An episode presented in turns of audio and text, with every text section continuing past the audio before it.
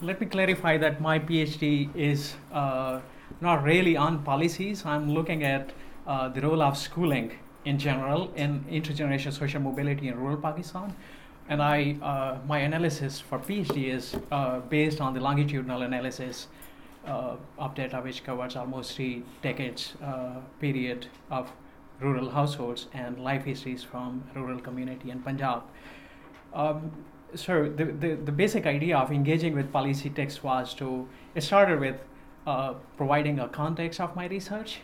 Uh, but then uh, when I started reading these policy documents, the material I came across was original and the analysis of education and its uh, uh, relationship with economy and how the two economic system and education system were evolving together and how they were supporting or constraining each other. Uh, that kind of analysis was not out there. So I thought maybe it's kind of useful to do somewhat empirical analysis of these policy texts.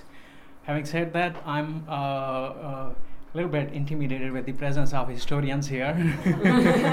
I try to provide some sort of chronological account of educational policies and uh, economic agendas and discourses, but not really with the historian's rigor.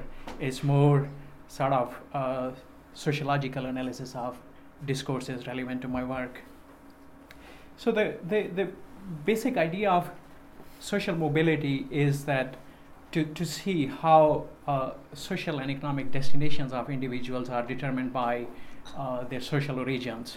So, how much your social class, your uh, however defined that is in a particular context, which is a challenge to operationalize in Pakistani context, determines uh, your economic status and how is that mediated by education. And usually, education is presented as as uh, uh, uh, seen through its transformative potential that it, it, creates equal opportunities in economic and social sphere for people. But access to educational opportunities is also kind of linked to uh, social regions. So uh, through these, uh, the, the analysis of these policy documents, I'm trying to see um, how a, to, to, to uh, contextualize my research, and B, to assess the national visions of progress, social justice, equal opportunities, and social mobility.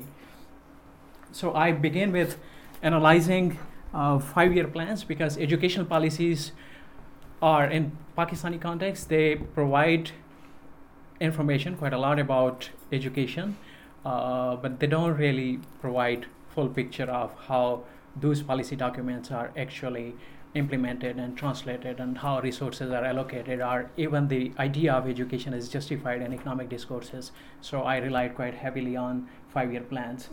Um, f- for this particular chapter i analyze uh, nine five-year plans and 10 education uh, uh, policies but obviously time is very limited here so i present the analysis of these policy agendas from 1947 to uh, 1970s. So this is the context of this research and my own research, which is kind of I'm trying to manage your expectations here. Not a policy analyst, or of a different kind than I'm trying to engage with.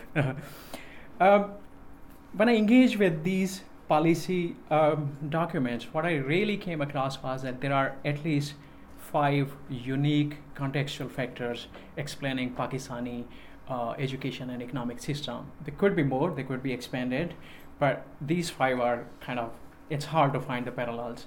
First of all, it's a new country. Uh, starting in 1947.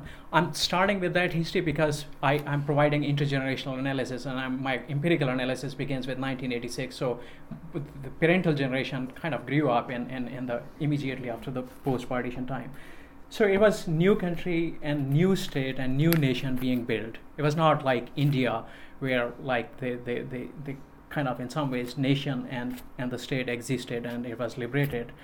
Uh, so so these uh, factors had their own uh, pressures on education and e- economic system, and then what became Pakistan, the regions that became Pakistan were created out of uh, the wastelands of India, like the the the, the uh, uh, uh, frontier parts of India on both sides, in East Pakistan and West Pakistan, they were not necessarily, apart from like few centers, they were characterized with very low economic development, low social development, and uh, industry, trade, even agricultural production was not really great.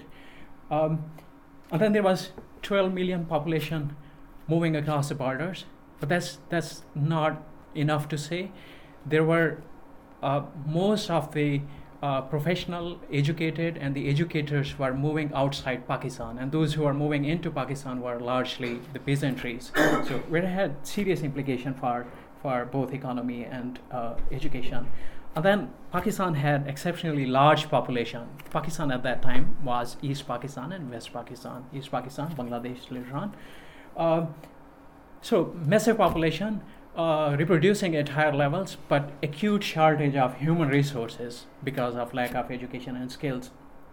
And then soon after the independence, the country became uh, heavily dependent on external aid, which brought the, the ideas and ideals and ideologies of policy making, uh, situating that at the heart of the systems, economic and education system to evolve. And, and Harvard Advisory Group has been extremely influential in that. Uh, I don't have much time to uh, focus on that. So, so this is this is uh, the, the the kind of context within which these policy documents need to be read. Um, so soon after the independence, the uh, uh, educational conference was held in 1947 to deliberate on building the education system of Pakistan. And uh, Jinnah, uh, the founding father of the nation, uh, speaking at that conference, uh, stressed upon the centrality of education and national progress, modernization, economic development, and nation, nation building, and to meet the upcoming needs of the economic system as well as inculcate a system of values required for citizens committed to the collective ideas of progress. The conference placed a strong emphasis on the free and compulsory, compulsory primary education as a requirement for democratic and enlightened state and it debated all other areas of education as well.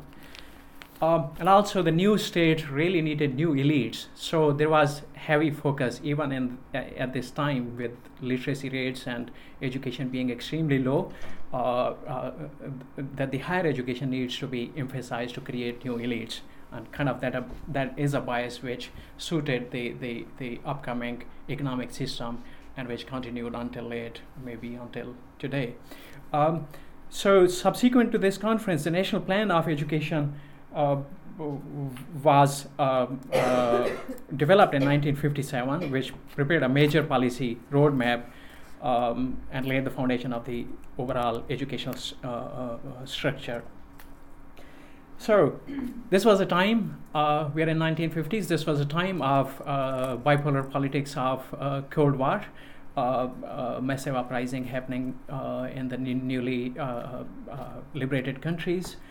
I probably need to skip this, but but but but these elites of many post-colonial states got together, asking their farmer colonizers, as well as the US and Canada and uh, Australia for support to uh, build the economic system which could keep the uh, Marxist socialist movement outside their uh, boundaries. So Colombo Plan was created as a, as a vehicle for channelizing those resources. Pakistan became part of that in 1950, uh, which meant uh, quite a lot of uh, American military aid and economic aid. Um, and, and the process of economic development started at that point. And Pakistan Planning Board was established in 1953 with the overarching goal of creating plans and policies uh, which would cover virtually every aspect of economic activity. And, and within that, uh, Harvard Advisory Group, which consisted of academics from Chicago University, uh, Harvard University, and uh, Michigan State University, Oklahoma State University, and a few other places who started coming regularly with uh, uh, their visions of economic system. So 1955 uh, is where the new era of economic planning begins. And now, I guess what I'm presenting in this uh, particular section of my presentation is three five-year plans because they uh, there is a continuity of the main economic policy from 19 1955 until uh, 1970. Uh, uh, and, and it was a challenge that they reading both policy document, educational policy documents and economic agendas created a lot of primary data, extremely rich data, which I, I wish I, I, I had uh, chosen to write my PhD on these documents. It's extremely like the theoretic theories which I was reading about social reproduction and uh, inequality and all that stuff, which came much later in 70s and 80s in, in the Western academia. Uh, our plans were actually providing the details of that. so, how do I organize this complex mess without any sufficient training into that?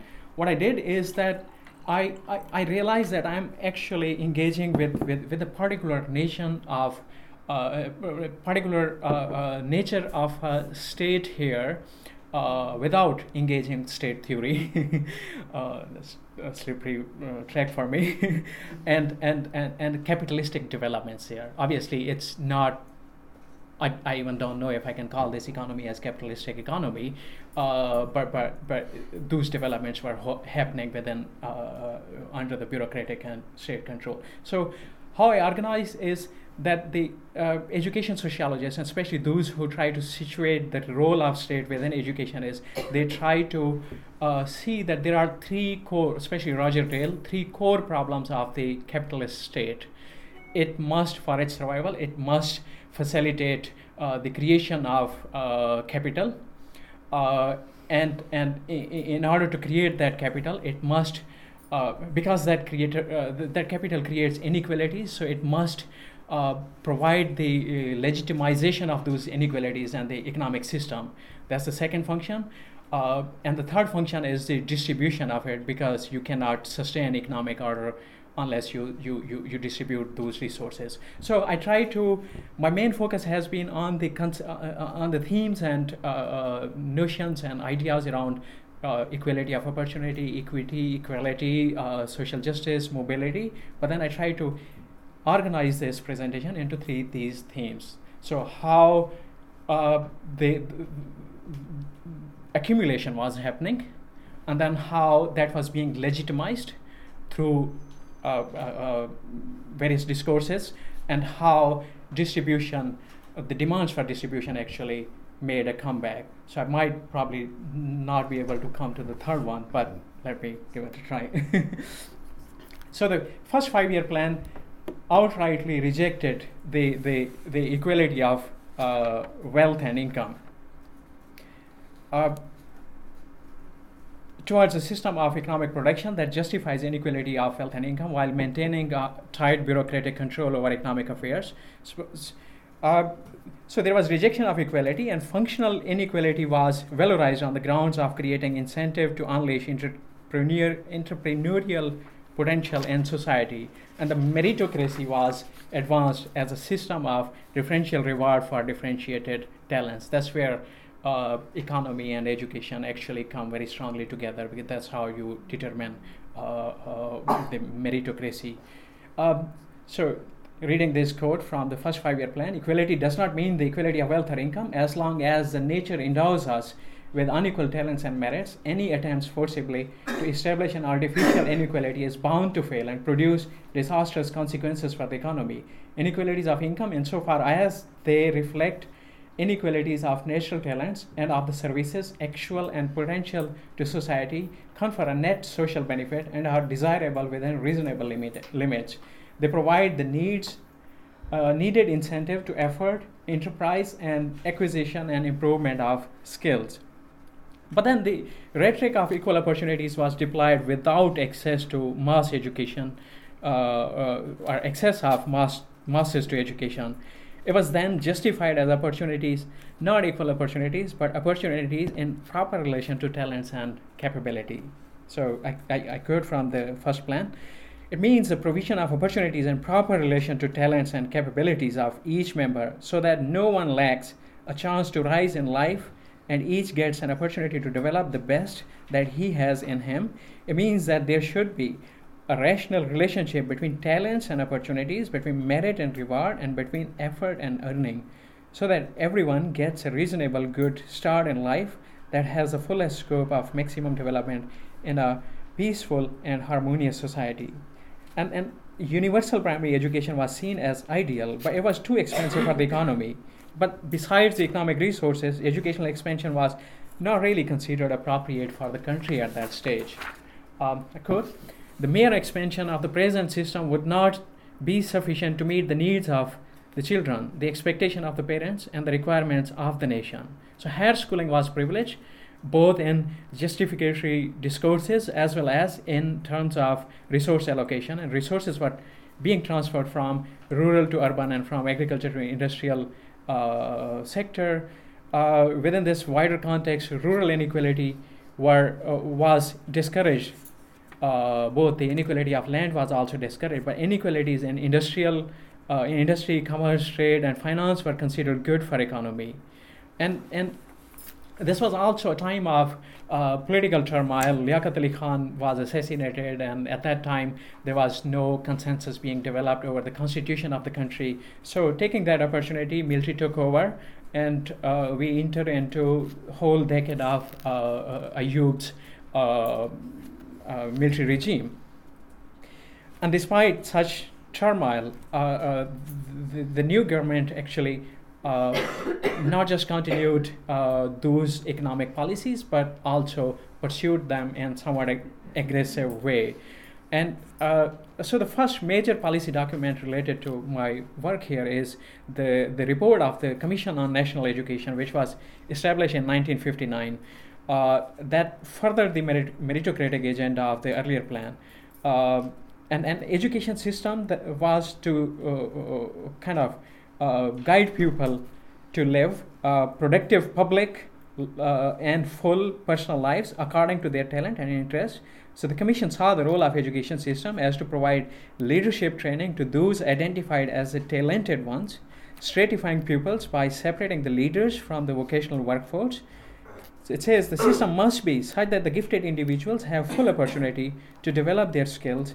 It must give scope for the training of a leadership group and that and at the same time provide the development of all uh, the vocational abilities needed for the creation of progressive and democratic society. So primary schools were uh, not really accessible to everyone. Uh, literacy rates at this time were uh, less than 20%. I don't have exact figure, uh, at the moment, but but it was like the excess was so low, and yet whatever whosoever was able to access it, the system was being presented as as like kind of selecting, uh, giving opportunity for people to rise in the uh, social ladder, and then. Uh, greatest amount of resources were actually being focused in the first plan and, and, and the, the, this commission on education also uh, uh, recommended on higher education than primary education. And intense, com- intense competition was a key to success given the extremely narrow uh, window of opportunities.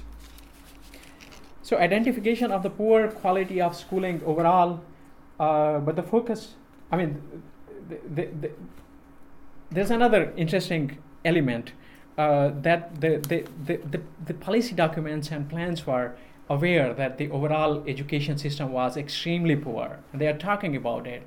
And they, they obviously there was resource constraint and all sorts of pressures. But but the, the, the discourse is like what we need to worry about at this stage is to select these talented people these future leaders and put them not into those poor schools.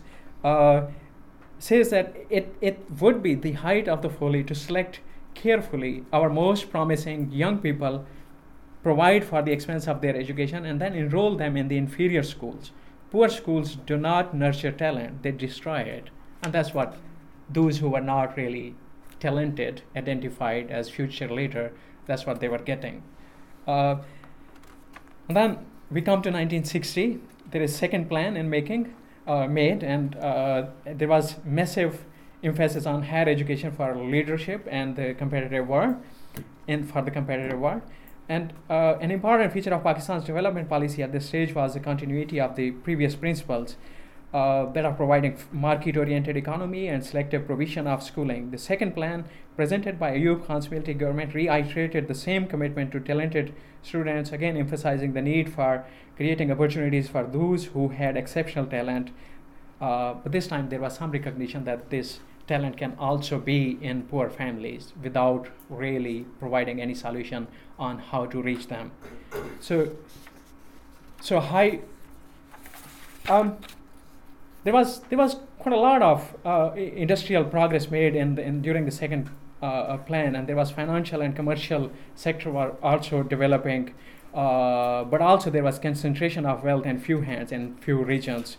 Uh, East Pakistan and Balochistan and lots of other regions were really deprived, and these capitalistic developments gave rise to started giving rise to mass movement, uh, protesting about these inequalities between classes and region. Trade union, labor movement, and student union uh, resisted the emerging facet of the capitalist economy. And introducing third five-year plan in 1965, President Ayub explained the key thrust of the economic policy under the notion of Islamic socialism. So that was very important notion to, to counter the, the socialist and Marxist movements there. But what did it mean was that it was more meritocratic, uh, differentially rewarding people with different talents and aptitudes while emphasizing the equality of opportunity to develop this natural talent. Uh, so schooling was quite central. So, so Ayub described in the preamble of that uh, uh, third plan that there are three cornerstones of this policy for ensuring equal opportunities to which we are committed.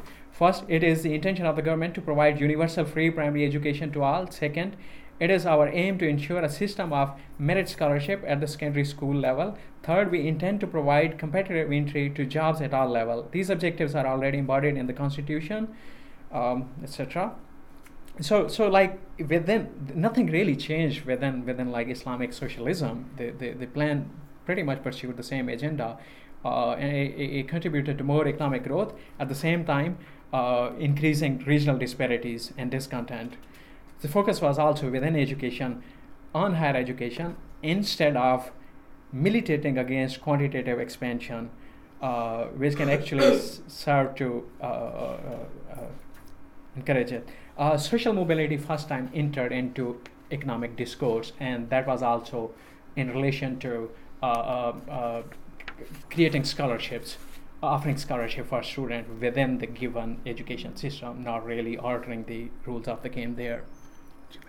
Okay, okay. Well, that's uh, sorry. I, uh, now, now, like they, they, they. Uh, maybe I'll take two more minutes. so, so engaging with uh, uh, the uh, identities and subjectivities were very important to legitimize the system and also turn the uh, population into productive labor force. So one of the important social functions assigned to education in Pakistan was to induce a social change that could, in ways, integrate the economic needs of the industrial capital into largely underdeveloped rural economy, as well as address the political need of the incredibly diverse country.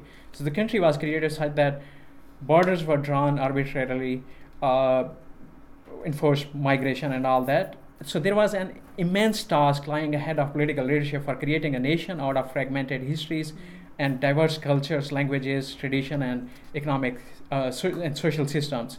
So, education was meant to provide social cohesion, to create social order, and, and it was important to change the attitudes and identities of people.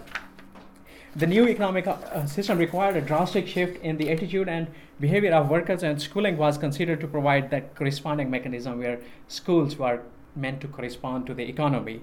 Uh, I just want to uh, quickly uh, read few um, of the quotes. So, so, so, the Commission on National Education had massive emphasis on changing identities, identities and aptitude. Said that we have undertaken the task of nation building at a point in history when the development of a sound and progressive economic order traditionally demanded a large number of technically trained people working under imaginative forceful leadership. I guess I, am repeating it, but like so, so, so these identities needed to be changed, and uh,